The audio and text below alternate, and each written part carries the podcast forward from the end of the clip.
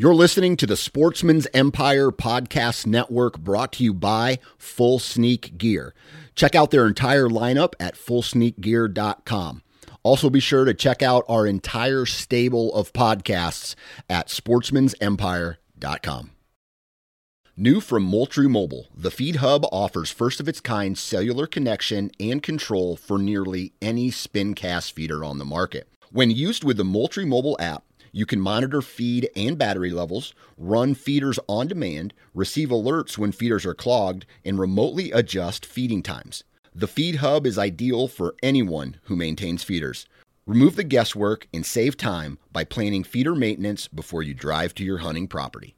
For more information, visit moultriemobile.com. You're listening to the Sportsman's Nation Podcast Network, powered by Interstate Batteries. From your truck to your trail camera, Interstate Batteries has you covered. Visit your local Interstate Battery store today or online at interstatebatteries.com. Interstate Batteries, outrageously dependable.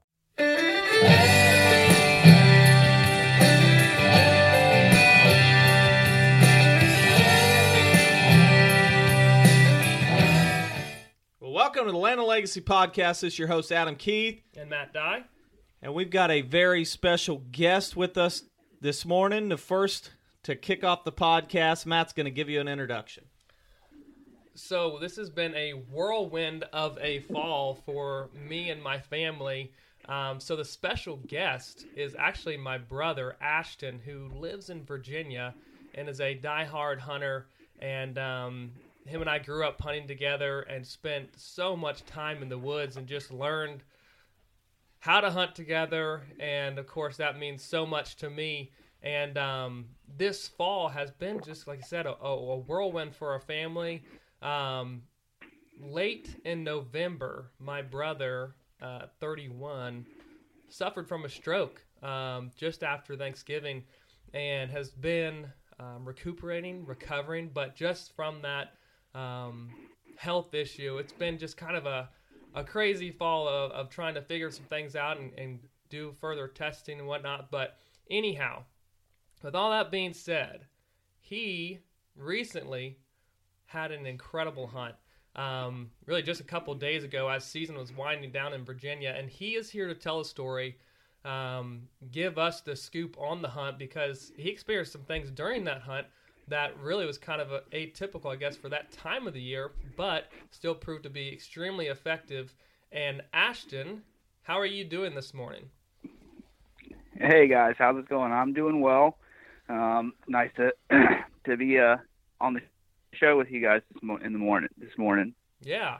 Well, we uh, are certainly excited to hear about the hunt. So why don't you just kind of break down the hunt some and give us a little scoop on what happened when you when you finally went to the woods? And I'll, I'll remind everyone that you know this is a day after you kind of got cleared to drive after the stroke. You know, you had a 30 day period where you weren't supposed to drive. Just take it easy, do very minimal Yep, activity. So that was kind of a bummer. That hit right in the middle of the season. So that time was limited for you to be able to get out in the woods. And then as soon as you got cleared, you went to the woods and, and something spectacular happened. What was that? Yeah, man, it was it was a uh, just a, a, an awesome day. Um, we've had below average uh, t- temperatures here in Virginia the last end of the uh, end of the season this year. Um, so you know, we're bun- bundled up uh, more so than nor- normal, um, but got my my spot um, to go and hunt. I'm almost on a, a rye field, um, and there's some set out pines. We've got you know hide winds, um, just waiting for a doe to pop out. Uh, you know, as we're getting getting ready to end the light and put some meat meat on the on the table for the rest of the year. Um, and sitting there, and you know, I've, I'm set up, not really expecting anything yet. It's still early in the afternoon, and I hear the the rustle of leaves coming. I'm like, all right, something. This is early. Like this is this is a good sign. And wouldn't you know it, out pops a little fawn, and you know, you, you see those little things and you just get a little discouraged, like, man, it's just a fawn. Um, but as I'm sitting there looking at it, hear hear some more rustles and see some some brown coming through the trees, and here comes another deer, and then I see some antlers. I'm like, oh man, it's a buck. All right, here we go. Um, kind of eased around, got ready, um, and here comes another deer, and it's got horns, and another deer with with more horns, and you know I've got the scope up now. I'm looking through, you know, figuring out which one's mature deer. Um, pick out a nice mature mature buck, which is happens to be right behind that doe, and it's got its nose to the ground, and so do the other uh, eight pointer and a six pointer, uh, all got their nose down to the ground, uh, following after this, following after this little fawn, and she trots on off, and he pops out this um, uh, multi multiflora rose bush that pops out and stops. I grunt and he stops right in front of me, and get the crosshairs centered on him and squeeze the trigger and down he goes. He takes off into this native uh, vegetation and and I watch him him die, watch him die, and he's got you know that fawn and the, the other two little bucks are kind of confused as to what's what just happened. You know their their hot date just kind of uh, um, get deserted them. So um, I mean, just a truly special hunt. Um, I was able to, to share it with my father-in-law, who's been um, who's helping us out a lot. It's been a, a rough with the with the stroke. He's been able to get me out a couple of days uh, to be able to get to be able to get out and uh, hunt, taking me out. Um, so it's been awesome. I mean, the, just awesome to be able to um, partake in that and even having everything that's happened uh, to to me and my family with the with the strokes. It's just been an awesome awesome hunt. It means you know so much this to, than a than a hunt. You know what I mean? Yeah, you know, I think it's so often taken for granted the time to be outdoors and and experience just what God's created and for you to you partake in that. And you know, you get in the grind of oh, I want to kill a buck, I want to kill a buck, and then you know sometimes, unfortunately for you in your circumstance, it was kind of taken away for, you know temporarily. And you know, as diehard of a hunter as you are, you want to get out, you want to experience that. Um, and then when you finally do, to have it all come together, you know, you and I were talking soon after it happened, Ashton, and this was much more than just you know you harvesting a, great deer, and I, I you you're you're very um, humble, but this is probably a 140 inch um, mainframe nine pointer, just a great great buck and a late season buck too. This was I think two days ago, so January 5th, and that's two days for the um, end of deer season there in Virginia. So I mean, this is high Mhm. pressured area. Yep. You know, this was a, a heck of a deal for it to come together. There's three bucks are chasing a doe fawn out. Um, I, I, it's just it's incredible to have it all come together for you. And you know, you were Oh, the whole the whole thing. The circumstances are just unbelievable. Right. Uh, with everything happening, I would have had. I mean, this is a this deer I've never seen before. We've been uh, on a large farm, and I've got cha- trail trail cameras running uh, almost year round, and never seen this buck uh, a day in my life before. right. And and our And there's This- this like is- like you said, there's go ahead. uh, you said there's a, a ton of uh, uh, hunting pressure. So there's a couple of the neighboring properties. They um, in in Virginia you're allowed to, to dog hunt, and a couple of the neighboring pop- properties they they run dogs pretty much from the start of gun season. So for a month or more, they're they're out there and beating the trees down, trying to find de- jump up jumping up deer. So this, Mhm. I mean, the fact that having not not seeing this deer and all the circumstances of everything to have happened the way that it did, it's just uh, amazing. For sure. And and it was the the day prior of this this hunt that you and and Jess your wife were driving down to the hospital to to get checked out. And and um, you guys put on a podcast and it's just kind of ironic. And it kind of hit me as just you know that further um, powerful nature of, of hunting and everything and just the mindset. You know you guys listened to one you it was um the what gets you outdoors hunt and you were talking about the Yeah. the story Yep. that Adam shared um, of his personal reflection and what hunting allowed for him in, in a tough time for him. Um, and then for you the next day to just go back and experience something so powerful that you know wouldn't have been possible without having hunting in your life and, and being able to enjoy the great outdoors. Oh no, not at all. Uh, absolutely, just the whole. I mean, everything we were sitting and listening to the podcast and talking about how amazing the the world that we live is, and the and how that everything is put together perfectly for us, and uh, in in this world by by our Creator and everything, and it's just it's just amazing with everything. I mean, this has hunt this hunt has meant so much than just you know killing a deer. It's uh, recovery and you know being kind of being back to normal. Um, it's still still a long road. I still my speech is still impacted. Um, not very fluent as I'm speaking, as I'm sure you can hear. Um, but it's been a it's been a long way. I mean, when I had uh, when I had my stroke, the whole right side of my body was I couldn't move my arms or legs, fingers or nothing for for a um for a few hours as I as I had the stroke. So just the the recovery co- road to recovery has been um but long. It's been pretty remarkable um what's God has uh has given us. Yeah, absolutely. And and you know, I I know that there's other people out there um, that whether it's go through health issues or just personal issues, whatever it may be. But it in, again is the time outdoors that can really help through that healing process, and that's why we Oh, shared absolutely. that podcast, "What Gets You Outdoors," and that's why I wanted you to come on and share your story because there's so many people. It's so relatable, and um, my hope, and I know your hope is too, that you know it, it hopefully brightens someone's day, gives them you know the outlet to say, you know, I'm going to take up hunting, or or I'm going to get you know that maybe they're thinking of a person out there who's going through a tough time. Said, I need to get them outdoors. I need to get them Mhm. woods.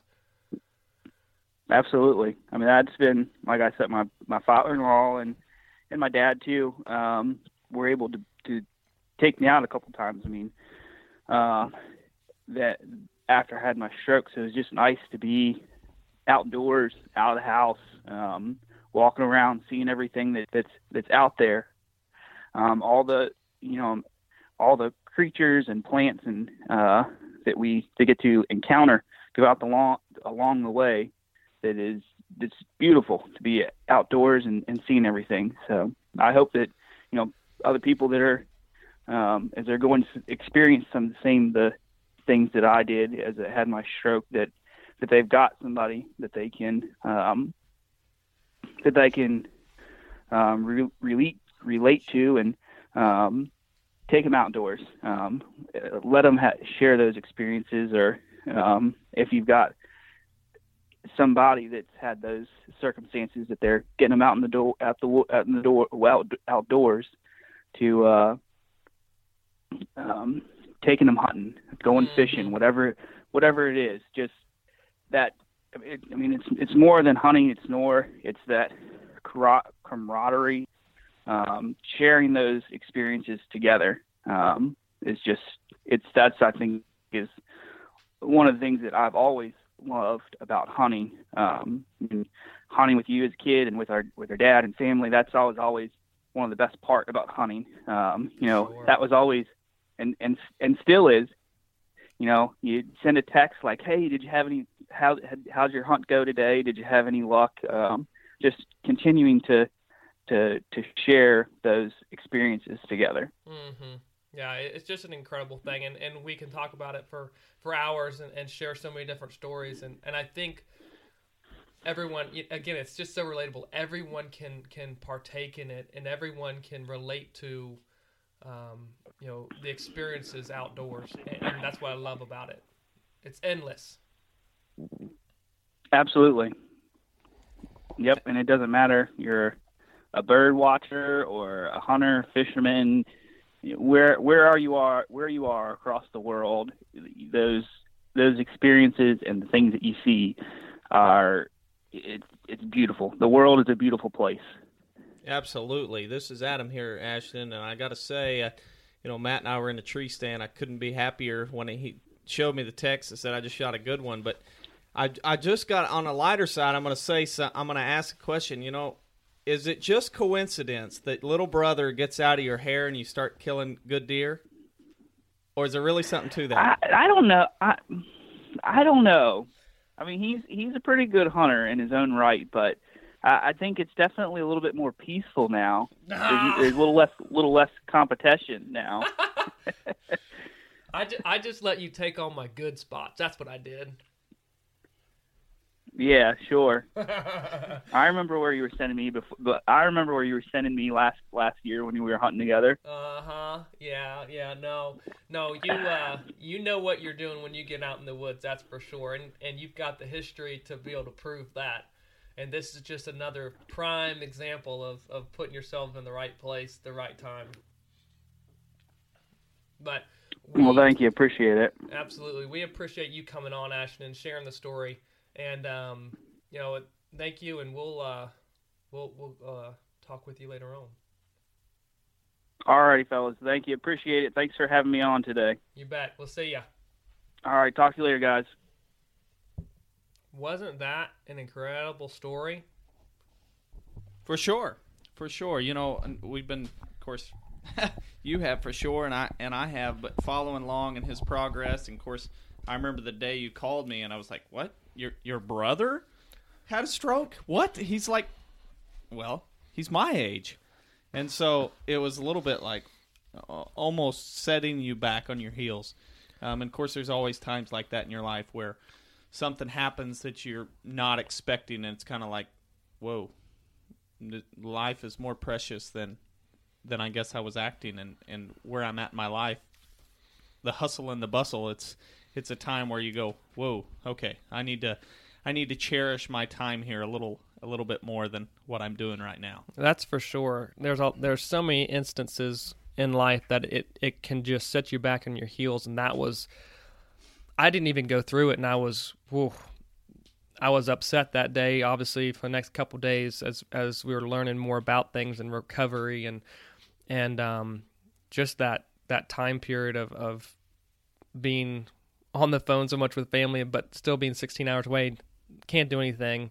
Um, obviously, he he's a huge part of my life, and um, just you never know what the next day is going to bring. That's for sure. Um, this is this story is an example of that with the stroke, then with the hunt.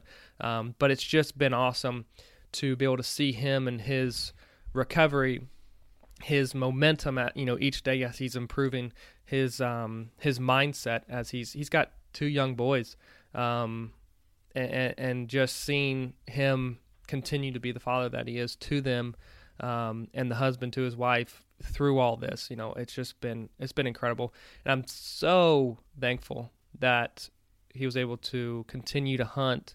Um, and absolutely whack a good one. I mean, that's a great buck. Virginia isn't known for, for great deer. you said 140 I, honestly in the pictures I thought he was over 150 Nah, I don't think he'll go that. just because his tines and his beams but whew, he's a good deer.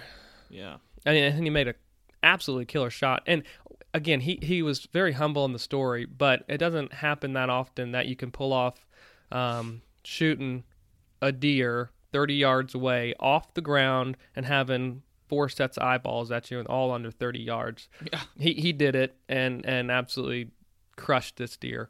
Um, but it just again uh, further um, proof that there's there's therapy, there's healing. I think outdoors and in creation. Um, so just wanted to share that with everyone, so that they can uh, hopefully have that perspective and, and do someone a favor if they're out, you know, struggling with something. Get them outdoors. It will help for sure.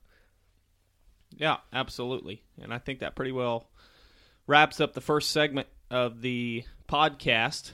Now we're going to go from from the deep powerful talk of of the magic of the outdoors to setting up a farm. Property Yeah. property architecture. Let's do it. Let's Um, do it. so as you guys know by now, we're we're consultants, land consultants, and we travel the country setting up properties for people covering all kinds of topics. But one of the things that and I mean there's a lot of consultants out there, but one of the things that we often I guess think of being our little niche is the is the thought of habitat and how to improve it to get it to its natural state um, to where it's the most efficient where you can hold more animals more species of animals and and overall have more production on your land. And by doing that we believe that it not only is going to increase the amount of deer but a product of this native habitat restoration stuff is the product of big deer if that's what you're looking for. Mm-hmm. Uh, sometimes it may just be you want more deer, you want more quail, and you want more turkeys. That's also a product of it. Um, so we we do that a lot. Um, almost seems like almost every week of the year. But uh, this week we were traveling in kind of a northern Missouri area. Uh, I don't want to give away too many details here because you may go and try and get access to that after they land. hear this this property rundown, they're going to get excited and try to figure this one out. Yeah. And so this is uh, it's a, it's a little bit smaller farm. It ends up being um, in between two to three hundred acres, but the piece that's actually so there's a piece that's owned by the landowner, and then a piece right next to it that's leased. There's more leased ground than there is owned owned ground, but the owned ground is kind of centrally located in this little chunk of land, um, and it's a chicken farm. That's what the income produce produ- uh, produced with this land is from the chicken business. And and in this area, chicken farming is huge, and it's not like there's just chicken run, running all across this this property or anything like that. There's chicken houses, there's chicken barns uh, on this place in a very, like you said, centrally located position throughout this property, um, which may seem as a negative. However, we're going to talk about how to make that a positive later on. But without a doubt, that is a huge portion of this property um, and one that has a big impact on it.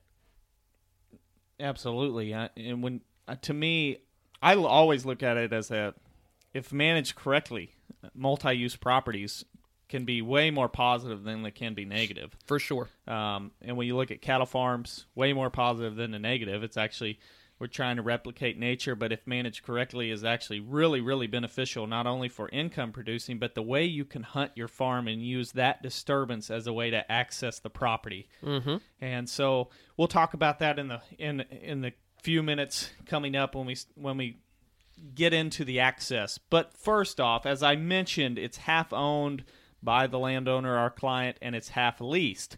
So, keeping that in mind, if that's what you're going through, whenever you're prioritizing the projects to do, the habitat restoration projects, the food plots, whatever it is, we always try to focus our when we're prioritizing focusing our efforts first on the owned land and then moving to the leased land because you never know what can happen even though you may have signed a, a long-term lease something could happen to where it, all your work may go down the drain For sure. And these guys have a great relationship with the person that they're leasing. They've got cattle on this leased ground. They have permission to hunt it. They've been doing it for years. Great relationship. But you just never know. That landowner could get sick, could get ill, um, have heirs to it that just want to sell it and move on. You just never know. So prioritizing and getting the most bang for your buck when it comes to you doing the work is doing it on your own ground. And that's kind of um, you know a un- unique dynamic as we talked with them as we walked with them throughout the property you know hey this is a great feature from this leased ground and and in time with the permission of the landowner i would i would definitely manage it and remove this add this whatever but for now let's focus on your place let's get that done first and then move on Yep.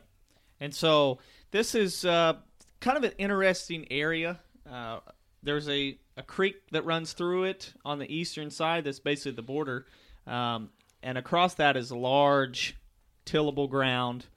Um, three four five hundred acres but monstrous. big big field You look west, and it's mostly cattle pasture, fescue, clover pastures.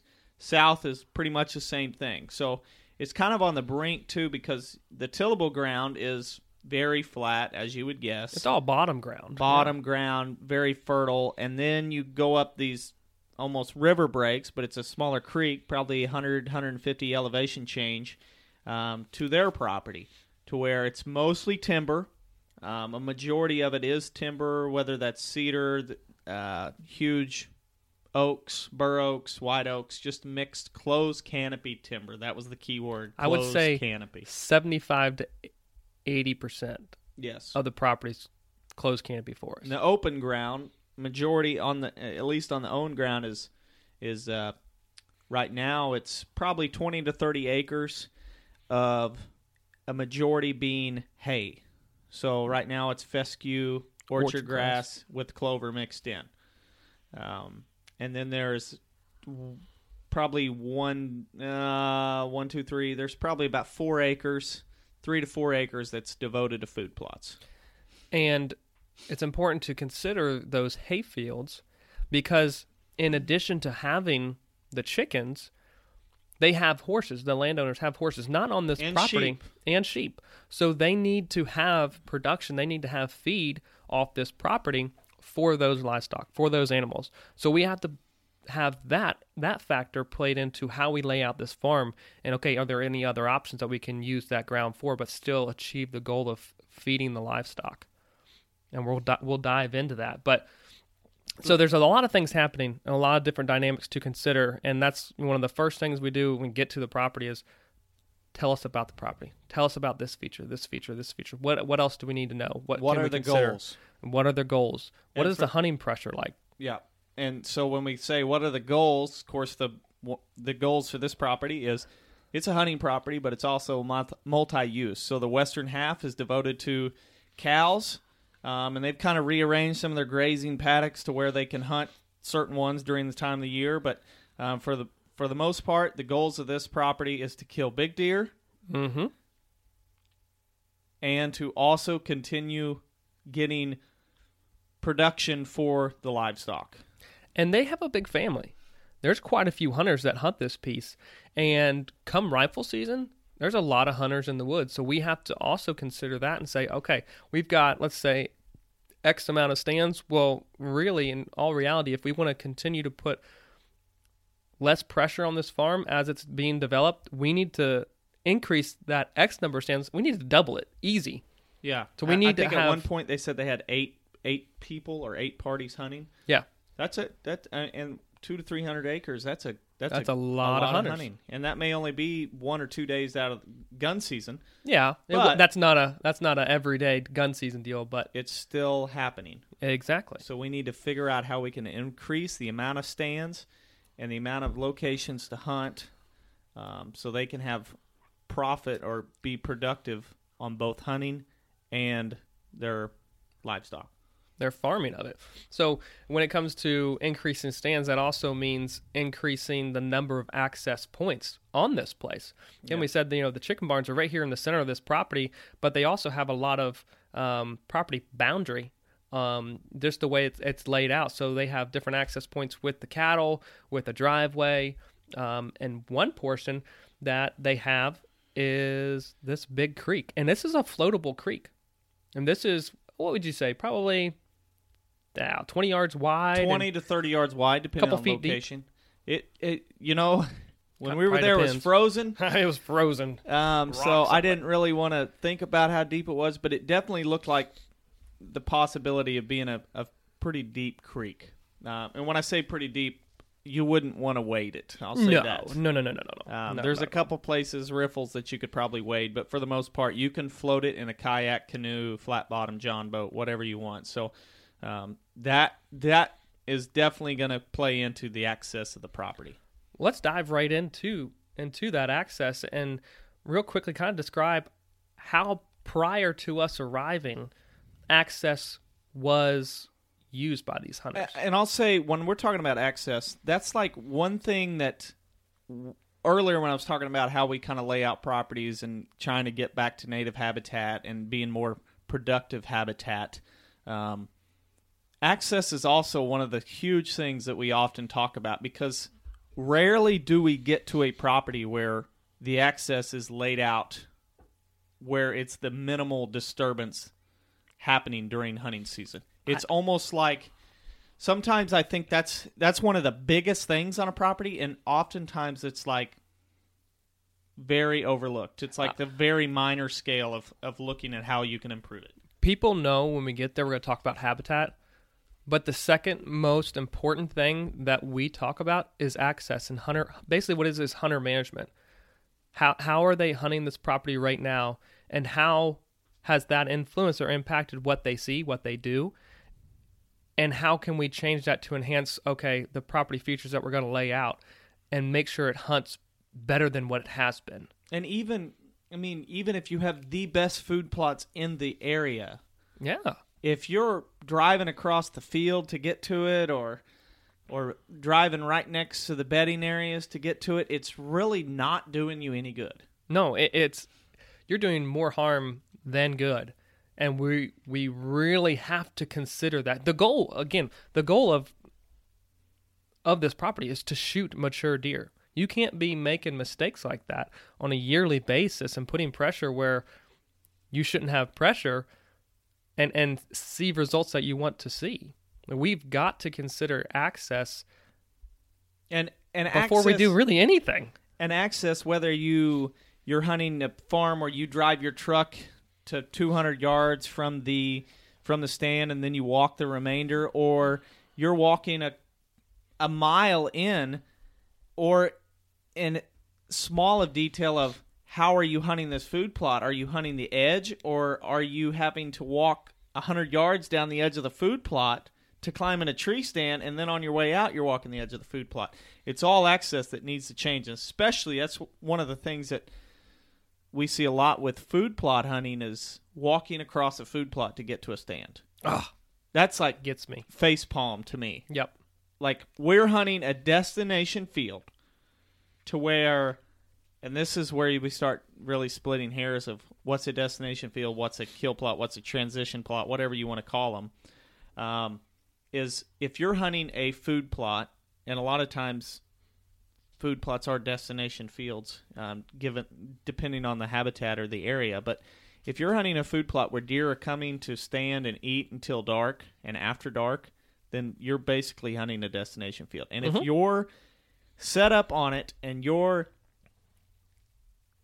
leaving that plot when it gets dark is you walking across the side of the plot and blowing the blowing the deer out or howling like a coyote you need to change your access Don't don't do that yeah this coming year. Here's here's your your uh, your message. If you did that this year, don't do that next year. You've No. got to find a new way to do it because you know you know there's so much the the research, the articles, the hunt, the hunting articles out there about you know the first time to hunt um, a stand is often your best time.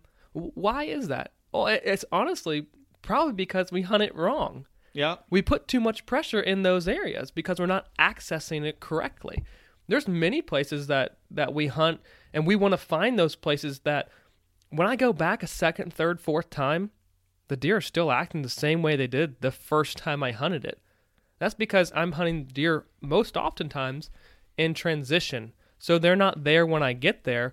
And when i leave they're not there. They're transitioning through to get to from point a to point b.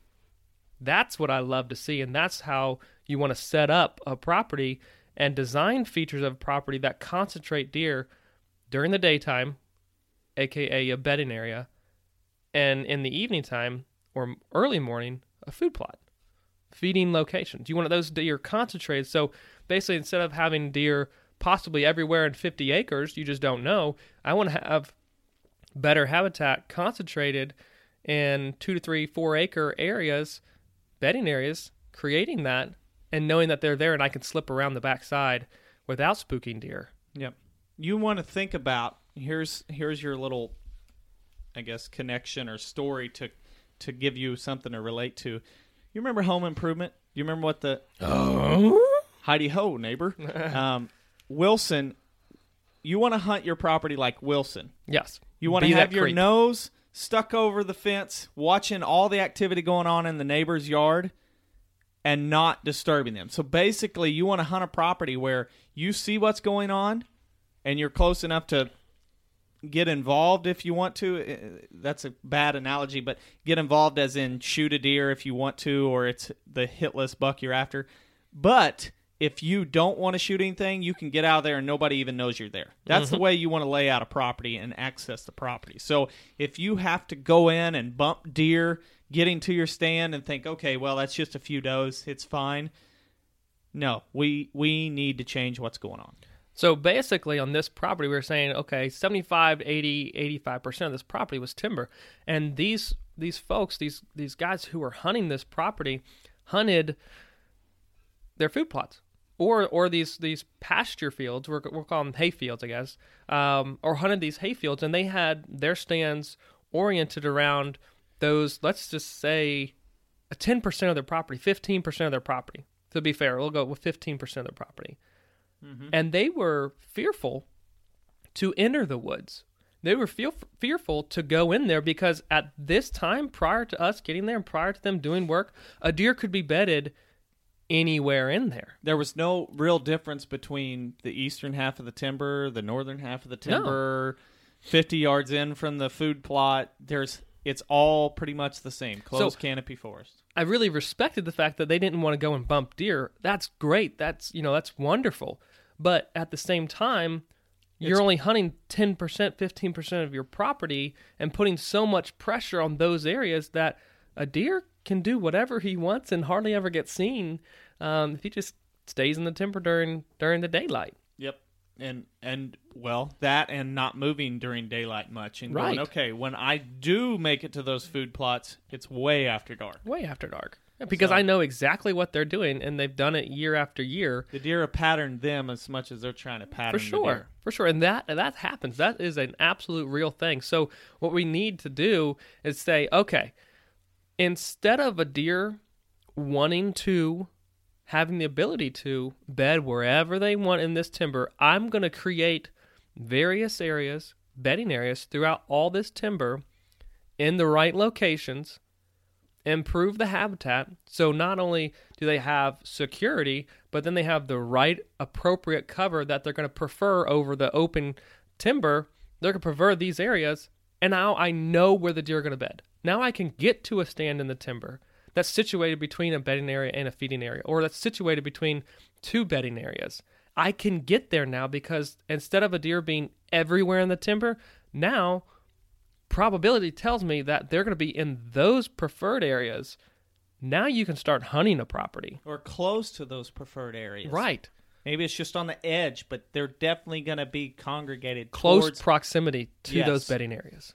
And if we lay it out correctly, there should be those little bedding areas throughout the timber in Mm-hmm. various places. So if there's a deer that's been seen in this food plot right at dark on a camera, then that tells us, oh, and he's coming from that direction. There's a, I, I know it in my heart that he's bedding next to that bedding area that we've laid out. And I don't want that bedding area so close to that feeding area that I can't get in between. You've got to have, not only do you have to improve those areas so well that the cover is there and the security is there, but you have to give yourself enough space to be able to access it and get in between and get back out cleanly. If you if you have these great property features and these great ideas to improve your property and you start going in, you're doing the work, excellent good for you. I, I you know that's that's awesome for for having that initiative. But make sure you plan out ahead of time that you can access these certain areas. And like you talked about earlier there's a there's some terrain features to this property you know with this um uh, basically it's a bluff that overlooks that big bottom ground and certain rolling hills and ridges and stuff. We're going to use that to our advantage. East north facing slopes south facing slopes. We're going to be doing different cuts and and b- creating bedding areas on these different slopes. So okay this time of the year they're going to probably be here or they're going to probably be here. And and for example, when you say this time of year, so people are trying to understand, or during the early season when it's still warm, they're either going to be bedded close to the river where it's cooler, or they're going to be bedded on north slopes. yeah And and then whenever the temperatures drop, they're probably going to be bedded on western slopes or southern slopes. yes So we Yes. can lay out these little bedding areas on those um, different slopes so we know, okay, that's the preferred bedding during the early season. He's in the food plot right at dark. He's probably bedded here. Now I need to get to my stand that's in between the two. And and because of the terrain features that are present, if we place these bedding areas in certain locations, we can not to a necessary T, but for a really good idea of how one deer is going to get from one bedding area to the next bedding area, or from a bedding area to a food plot. And we're going to be able to get in between on that ridge top or on that saddle that these deer are going to be able to use. here's the i guess when you think about it. And, and this is just a conversation we have with the landowner. When we lay it out and we put in a bedding area so in a simple scale we put in a bedroom. Now we have a big food plot. That's basically our kitchen. That's where they're going to go feed. So there's a hallway that connects the two. But his question was well what if there's 10 hallways well right now there is 10 hallways because we don't know where they're bedding so because there's bedrooms everywhere. all over the place. Yes, There's- it's it's basically one huge bedroom. There's there's few kitchens, but bedrooms all over the place. So now, if we increase the amount of bedrooms or bedding areas, and we put those one on the east side of the food plot, two hundred yards away, and we use the terrain and we use some features of falling trees next to bluffs or whatever it may be, we can now stick the deer to where they're really coming into that food plot on one trail or two trails, but they're close together. And we used edge feathering on the edge of the food plot to improve the production of the food plot, but also steer deer closer to your stand. Now we've got it to where there's one hallway, and we know what hallway they're walking into the bed or the kitchen from the bedroom, and that's what we're trying to do. That's property architecture and using terrain features, increasing the habitat to improve hunting. That's what it's all about right there. Yep. Im- improving the habitat so there's more holding capacity capacity and there's better production out of the deer. There's bigger antlers, healthier mm-hmm. deer. for sure. So let's let's really quick talk. We talked about the bedding. We talked kind of solved that that issue for for this property. You know, and there's also some some really large cedar thickets that are gonna be gonna get cut. There's some on the lease property, but we're not gonna focus on those. The priority are the ones that are on this property, and then from there we can continue on to the lease. But however, let's real quick talk about access and the fact that uh, we've got chicken barns that have daily activity right here in the center of the property. These chicken barns, they're they're collecting eggs or checking on chickens basically multiple times a day, but a majority Yeah, it's early in the morning and in the afternoon, evening hour. So that's hunting time. And there's so there's activity going on, so the deer certainly hear them. Probably a lot of times see them walking Yeah, And then another thing, they smell them a lot. So they're probably used to this activity, but associate it with a non threat. right. It's so common, and that deer work around. Like there's trails around the tops of the chicken barns, and there's crossings across the driveway below chicken barn. Like They talk really, about it- seeing deer when they're walking to and from their chicken Yeah. houses. yeah, How can we capitalize on that? Instead of walking from the interior, which is where these chicken farms or chicken houses are, they're walking away and through sometimes a lot of really good looking areas to get away from it because they don't want to hunt that close because they've looked at it as a negative. where in actuality the deer are so used to it that it's not a threat and they can come in the, from basically the top side instead of looping around the entire bottom side or going way out of their way and come in from the opposite way basically now instead of having just one entrance from the west side hunting east winds which aren't that common let's back this up and concentrate deer in certain areas where we can come in from the east and hunt it on the west. And now you're hunting really about the same area, the same general area from a different wind direction. And now we're starting to double the tree stand possibilities just by increasing access and not looking at that disturbance, that general disturbance on a daily basis as a negative. That's a positive. And because of, if anyone's looked at um, a chicken barn before, they're long and narrow and they run for a long ways. So, really, within this property, they create bottlenecks. They create pinch points. Let's use that to our advantage. If it was me, if I'd bought a new farm and I was going in the chicken business, I'd use those long, skinny things to bottleneck deer like crazy. And And, we- a lot of times they do it not knowing it. And right now they, they have because they ran one from the north, from the south. Uh, It runs north and south, and it runs towards that bluff. So there's Yeah. a good, I don't know, 150 yards maybe in between the two. Maybe it's just 100 yards. But just by a few blow down trees and then cutting trees in between the two, we've now bottlenecked the deer to a 60 yard gap. and they have to walk it, and it's incredible. And that that's really the main thoroughfare on on the northeast side of the farm. That's getting deer from the east side to the west side through a sixty yard gap. And they never even hunted it. Absolutely, I'll take that every single day of the week. And they only so currently they only have one stand around the chicken houses, and we have picked about six places Easy, around the chicken houses. knowing knowing okay, we're gonna we're gonna be stashing deer over here and putting deer over here. But now you can get here because prior to it, again, we didn't want to. They didn't want to go in the timber because they'd jump a deer. But now we don't have that threat. You know, they're going to be concentrated over here and concentrated over there, so we can easily get there. No questions asked. Great stand location from the interior of the farm, based on the bottlenecks and and concentrating deer in certain areas. And another thing they were doing with their access was when they were leaving from the chicken house, we talked about they were going from the interior and a lot of times walking to the exterior. But there's a whole nother, well, two or three access points on the western half of the farm that actually go through the pasture. So there's another big disturbance going on. There's cows, there's cow farmers, they're mm-hmm. moving cows, They're- they're, checking they're feeding fences, they're feeding hay, they're doing whatever cattle farmers do out in those pastures. So they're going to use that to their advantage and walk through those pastures to get to their stands on the western half of the farm and on the northern half.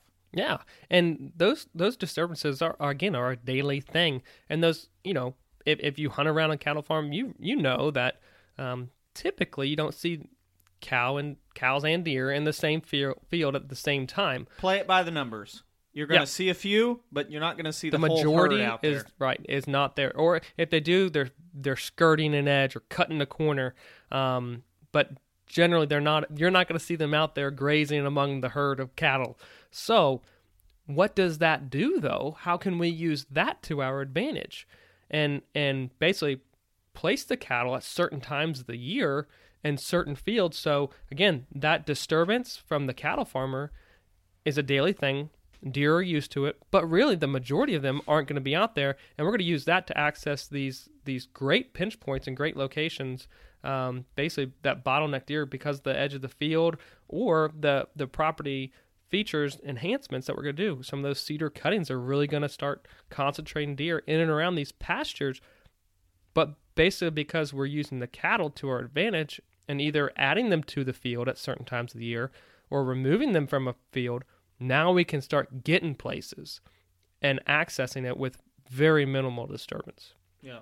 Well, and one of the biggest factors on access was how can we get them to the river? Yes. And right now, there's currently not really a road, a good road that goes to the river that's not already going through a food plot. mm-hmm. And that's the biggest factor. Is they were thinking about trying to get to the river. Or they do have a few stands along, but they have to walk through one of their big food plots to get there. Automatically, that's a no-no. We need to do something. We don't want to be walking through a food plot in the morning to go hunt somewhere else. So, by design, there's a little their very northern border basically is already kind of a somewhat old roadbed um, along the fence that they're going to need to reopen and now start using that to get to the river. And that that now instead of having a road through the through the middle or the very edge of the food plot, you're now 80 to 100 yards off the food plot and there's thick cover in between the two. Now we're going to avoid with foot traffic. We're going to avoid that food plot, sneak in and around the deer and be able to get to that river very cleanly and access the river because there's a stand there at that Yep. at that portion. But what's what's honestly the killer and the thing that changes this property, it basically goes from a from a You can't six hunt- seven to a ten Yep. immediately because of this is getting in a boat. It goes from you can't hunt the eastern side to now you can hunt the eastern side very effectively, probably more effectively than any other place on the farm. There's very few places that you know you can kind of get to that are so absolute dynamite based on the the property or the I guess terrain and some of the property features. There's oftentimes where we tell people, and it's kind of a heartbreakers. Listen, this is a great spot. This is awesome, but I don't know how you can get here cleanly.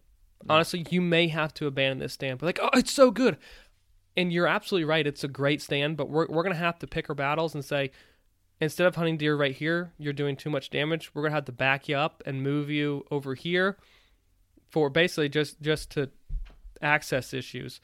And But- a lot of times, those are areas where the wind's never going to be constant. Yes. It's oh, there's so much sign. This is a great spot, but I always get smelled by a few deer. It's basically where a bunch of terrain features come together. That's that's typically where they're at. But on this farm, because of this creek, there's one place where so many different terrain features come together and it bottlenecks deer. And there's because of some erosion issues, it there's a huge ditch and a, a guy can float this creek, park that boat in this little ditch, climb up the steep bank and walk not even walk really, he can climb, up, a the tree. bank and climb up the bank and then climb up the tree, basically. and it's right there on the edge because of this ditch that cuts into the property you're going to have deer eh, 25 yards a huge crossing on this ditch and everything else up to that you're looking at funnels deer you've got ditches you've got ridges you've got a little bit of bottom ground the edge of a food plot that they've never been able to hunt this back edge now they will just by accessing it by boat and you can get up. I- Honestly, I'm scared to know what they're going to see and and how many deer they're going to see. And this is another area because there's so many terrain features that it funnels a deer. You're not going to go in there September 15th, which is opening day. You're going to wait till you know that deer are on their feet and you have the best chance of getting in there and killing. And that's late October, early November. You're going to wait it out. You're going to say, I, I know my chances are so much greater. Again, it's that probability game of killing deer when they're on their feet. During that time frame, I'm getting there, I'm setting up shop, and I'm waiting. And the wind in that area, Ugh. way more consistent just because of the creek. You It's can hunt it on days without wind. You can hunt on days with three mile an hour east wind because you know the creek is going to override those days to where it's basically going to be a northwest wind and go with the flow of the creek. Or- But your scent is automatically going to start falling on those cold days right into the creek and on down river. and this, the footprint that you leave to access the stand is More like, like, zero. a thumbprint. Yeah, it's like zero. They're gonna not even know you're there. You're you're gonna be looking down at your kayak or your boat from your stand. Deer gonna have no idea that it's there. It's so incredible. And there's oftentimes we, we, we tell people, hey, listen, we're gonna make recommendations on on stand locations, as in, hey, you're gonna there's gonna be a pile of deer moving through this area. Here's a, here's a red dot on your map. Be looking for a tree in this area oftentimes we don't say this is the tree you're to kill one here because things are subject to change you know they may they may hunt it a couple times like oh, i need to move fif- 40 yards okay that's fine but this is one of those locations like no uh, right here you That- can kill them That maple's your tree. Yep. That cottonwood's your tree. it's gonna happen So that will be just by changing the access of this property will make it hunt a lot. They'll be a lot more successful on this farm. But then doing the habitat improvements and changing some of the management plans or the management uh, of the property will greatly improve the hunting um, on this place. And one of the biggest changes, I think we pretty well covered access. Yes. We know how big it is now. Um, when we look, when we said 20 to 30 acres of open ground, right now these big fields are fescue, orchard grass, clover. So they need to find a way, or they're trying to find a way to where it can be profitable or productive for their livestock, but hoping that they could find a way for it to be productive for their wildlife. So that's why they included clovers in this cool season grass mix. But and, and right now you know there there's food out there yeah, but is it as good as it can be no, no What what percentage of clover is in there? Fifteen percent, maybe. Maybe, yeah, maybe. Out of thirty acres, man, we can do a lot better. so, about four years ago, it was alfalfa. Guess what it's gonna be? Alfalfa. We're gonna go back to alfalfa because it's gonna be cut for hay. It's gonna be a incredible producer for forage for the A, livestock. a lot of a lot of tons. Basically, instead of two cuttings, possibly three on what it is now, you could Nah, get four to five. I'd be shocked if they got three cuttings out of that. It might get one or two, and but alfalfa three to four, Easy. Oh, e- easy, because they got Without plenty, doubt. plenty of fertilizer there with those chicken houses. Yeah, very So, productive. they're going to put it back in alfalfa, so now it's a great attraction for wildlife as well as being a great producer for the livestock. So just by changing that, they're going to have the ability to feed more wildlife. way more way more deer and do it in a very precise manner because you know these guys are these guys are good farmers they know what they're doing um, when it comes to planting when it comes to getting the most out of their ground they're gonna have very successful stands of alfalfa um, and again like adam said it's going to be extremely productive and i didn't see any alfalfa anywhere as we're driving out from the farm as we're getting there No. in and around this area. So automatically you're going to have an extreme beyond just the advances of habitat management that we've already discussed and, and, and outlined. Just the addition of those two productive food resources in the area is going to pull deer to the property. Yeah. Beyond We went what- from about five acres of attractiveness to the deer, five acres of the of open ground of being some sort of forage for the deer to now being over twenty. oh yeah, well over Huge 20 change. And what we what the other thing that we that we did was not give up anything. No, just just because they have open ground, we're not making them clear anything else. They're situated great, but we're still achieving the goal of providing forage for the livestock. Yep. We're not we're not they're not losing anything in this. They're it's a gaining win. so it's a much. win-win. Absolutely. The cattle win and the wildlife win. How many times when we go to a property or or just talking to various landowners or hunters across the country, when we start seeing food plots get overbrowsed, they're not they plant soybeans and they're not ever making it to where they're producing pods. The first instinct is we got to doze more ground. We got to make more food plots. But some that gets really expensive. We covered that a couple podcasts ago. Or we see it where they have these food plots that aren't really being that productive. They're getting overbrowsed, but they're still not even they're not great at weed control. They're not planting the appropriate seeds uh, per acre. It's just not very productive.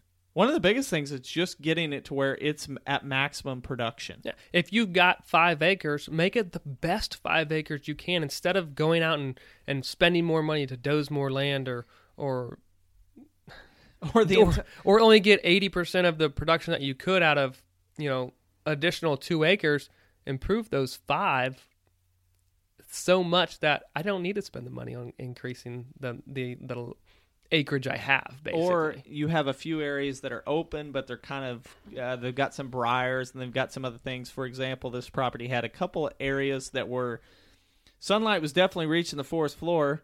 It was open.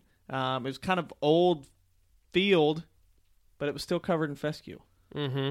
Mm-hmm. All they have to do is spray the fescue and get that killed out and let some sort of native forb grow back. Maybe it's ragweed. It's still providing tons of forage for the wildlife. So sometimes that's also another way you can add food without having to hire an excavator or dozer to come doze out acres and acres to create more food plots. Mm-hmm. sometimes the the answer is not the most cost I guess the most, you don't have to spend the most money to, to get the to get the best result. That that is desirable. A lot of times the answer isn't more money um, and and I think that's one thing that we really fall into as as a, I mean how many social media pages are there devoted to this topic of hunting habitat improvement and a lot of times we want to just throw more money at it Mm-hmm. Mm-hmm. but just by understanding the ways you can improve it um, on a on a lower budget is sometimes the better option For sure it is. For sure it is. Because and then then you you might be able to put resources elsewhere on the property that that need it more than just the the food plots. Because these guys are going they're going to need some um, feed. I mean some excuse me some um, money for seed to plant alfalfa. So instead of improving putting all their funds allocating that for just food plots, let's give let's let's say okay just just increase the efficiency let's talk about you know the practices that you're using increase that and then put your money actually into alfalfa where you're going to have more production and and kill two birds with one stone Yep. Yep. I uh we kind of talked about it. You touched on it, but then we jumped back into access. But there's a couple cedar thickets. Oh, you didn't think we'd make it through a podcast without bashing cedar thickets. you're in missouri they're going to be there Uh, and so when we and once again, we don't hate cedars. We just don't like cedar thickets, cedar monocultures. I'm reading a book right now. Um, you've heard me talk about, I think, in the last podcast about uh, an explorer in the 1800s in Missouri, and I find it very interesting. He's only said the word cedar three times, I believe, and every time that's associated with a bluff a, a rock outcropping or something or rock outcropping, basically where fire can't be carried. Everywhere else, he talks about all the different trees and the species of trees, but he never mentions cedar unless he's talking about those bluffs.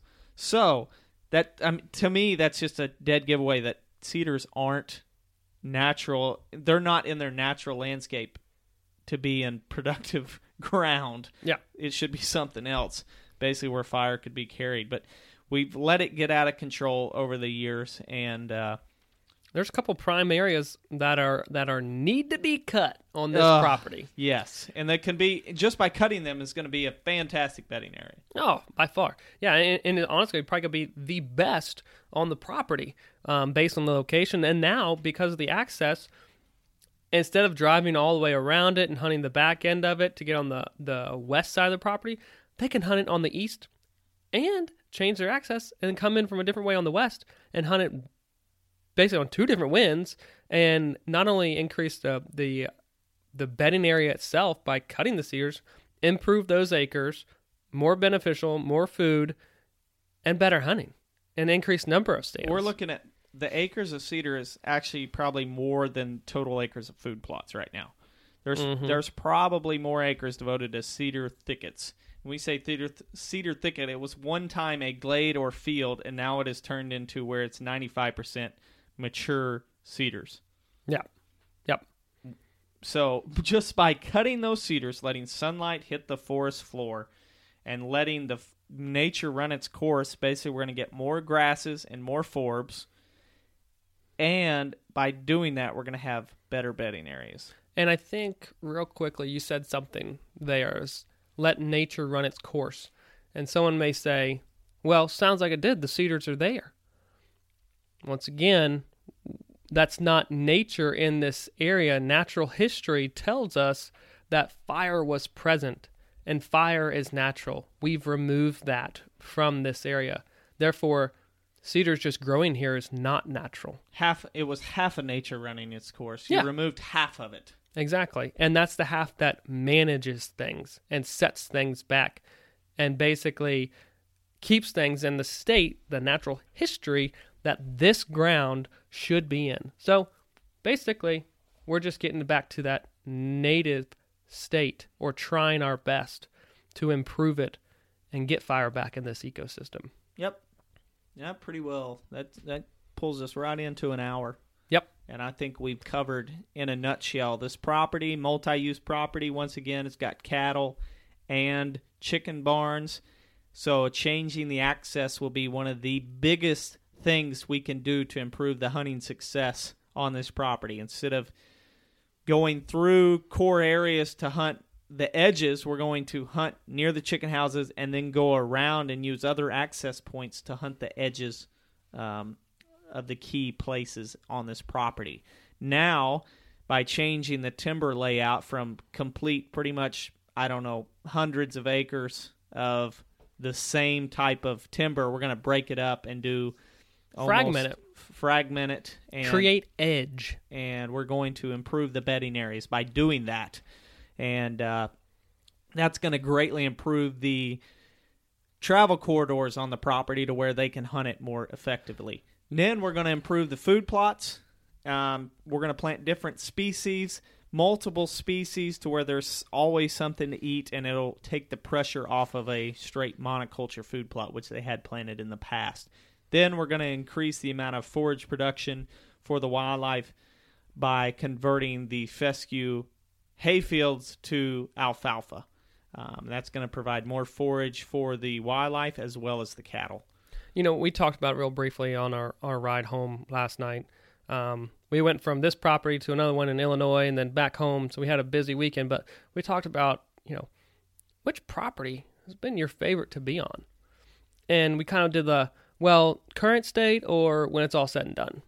And there's a couple places on this farm that we, we, we joked with the, with the landowner and was like, hey, you know, we'll come back in the in the You gotta November. tell- you got to tell the first part of that story. He asked if there's ever a time where we we should come and hunt so we could actually observe what's going on during hunting season. And we're like, not really. I mean, I don't. We don't. I, I there's not really a place. Though there's a couple properties I think boy it'd be really cool to be here in November. But I really just enjoy hunting my own farms and my own places. Um, and but I like I don't really want to have somebody else work hard to improve it and then I go and reap their rewards. Yeah, That's yeah. just not me. I, I'd much rather get that text or phone call saying they killed a good one on the property that we laid out. Mm-hmm. But anyway, But he he asked, you know, do you guys would you guys do that? You know, would you consider ever doing that? Is it necessary for you to see it and then can kind of observe and make better recommendations? And and no, you know, that's not necessary. But then we got down to the eastern half of the property where you can float in with the boat and and to the creek and park it and climb a stand and kill a giant. And then we kind of changed our mind, said, well, you know, remember when you brought that up last time? This might be that location that we come in we'll be here basically next November 1st and hunt for a couple of days, and, and we'll be right here in this stand because based on everything that's going to be laid out, I I'm very very excited for I'm those texts to come November and say confident. killed him, and guess where I killed him? Oh, I know where you killed him. You don't have to tell me. You killed him here. Yeah. It's it's going to be awesome. So this is going this this property has extreme potential. Um, for, for killing and, achieving their goals, and that's awesome. And holding. help them get there just by changing a few things. You know, it's not it's not complete property overhaul. We're not we're not asking them to do um, or pour tons and tons of money into a, a bunch of stuff. You know, these these little changes are going to really impact the property for a huge huge benefit and a long term benefit too. Yeah, absolutely. I think uh, just by just by making these few changes and these few changes that don't even cost anything, the change in access is going to cost zero dollars. Mm-hmm. Um, Minus maybe a John boat. maybe a John troll- boat, but they already motor. have a kayak, so Yeah. um, They it- can make just, do. Yes, and that's why I love. that's why we love what we do. Um, it's always, it's never okay. This is ABC. You need to do this. Okay, you're gonna have it a lot better. It's always each property's different. Each property's There ain't no um, cookie unique. cutter to this stuff. No, and so uh, anyway, um, that pretty well wraps up this week's episode. Matt, you got any more thoughts? I'm almost scared to ask. No, I don't have any more thoughts. Um, but just back to, I guess, brother situation, real quick. I hope that was helpful for someone. I hope it gives someone, um, you know, the the thought process to to help someone else out in need, and just get them outside, get them outdoors. That's it. No preaching this this Sunday. I'm done. Awesome, good deal. All right, we'll catch you guys next time. See ya. Thanks for listening to another episode of Land and Legacy's Hunting and Habitat Management Podcast. If you like what you hear, check us out at landandlegacy.tv. You can submit a viewer question right there. We're answering on the podcast. Or find us on Facebook and Instagram.